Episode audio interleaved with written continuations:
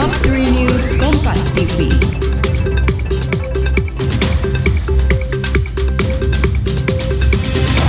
Cari hiburan edukatif buat anak? Dengerin aja podcast dongeng pilihan orang tua di Spotify. Halo sahabat Kompas TV, saatnya kita kembali mengupdate tiga berita terpopuler hari ini, Rabu 26 Oktober 2022 bersama saya Anselina Tasya.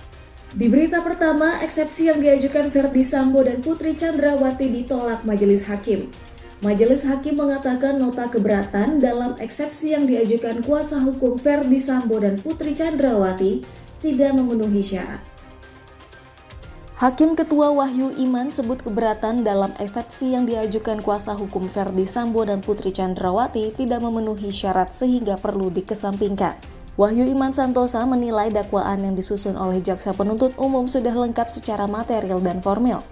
Usai ditolak, PC dan juga Sambo harus menjalani proses selanjutnya yaitu sidang pembuktian.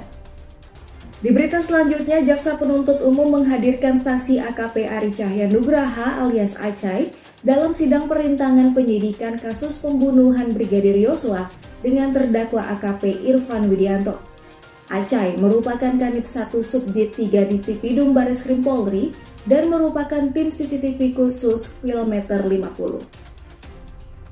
Acai menceritakan awal dia diperintah Verdi Sambo untuk datang ke rumahnya. Acai mengatakan dia dihubungi sekitar pukul 17.30 waktu Indonesia Barat dan diminta ke rumah Verdi Sambo. Meski begitu, Acai mengaku tidak mengetahui tujuan Verdi Sambo memanggil dirinya. Di berita terakhir, dua kelompok taruna Kementerian Perhubungan terlibat aksi baku hantam usai pelantikan terpadu perwira transportasi 2022 di kawasan Silang Monas, Jakarta Pusat, Selasa pagi kemarin.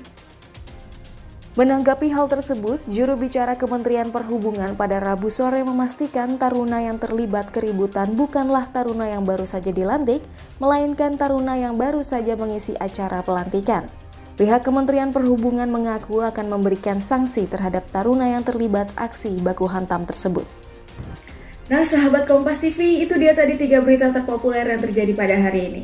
Kalau begitu, saya pamit undur diri dulu, tapi jangan lupa untuk di like, share, komen, dan subscribe channel YouTube Kompas TV.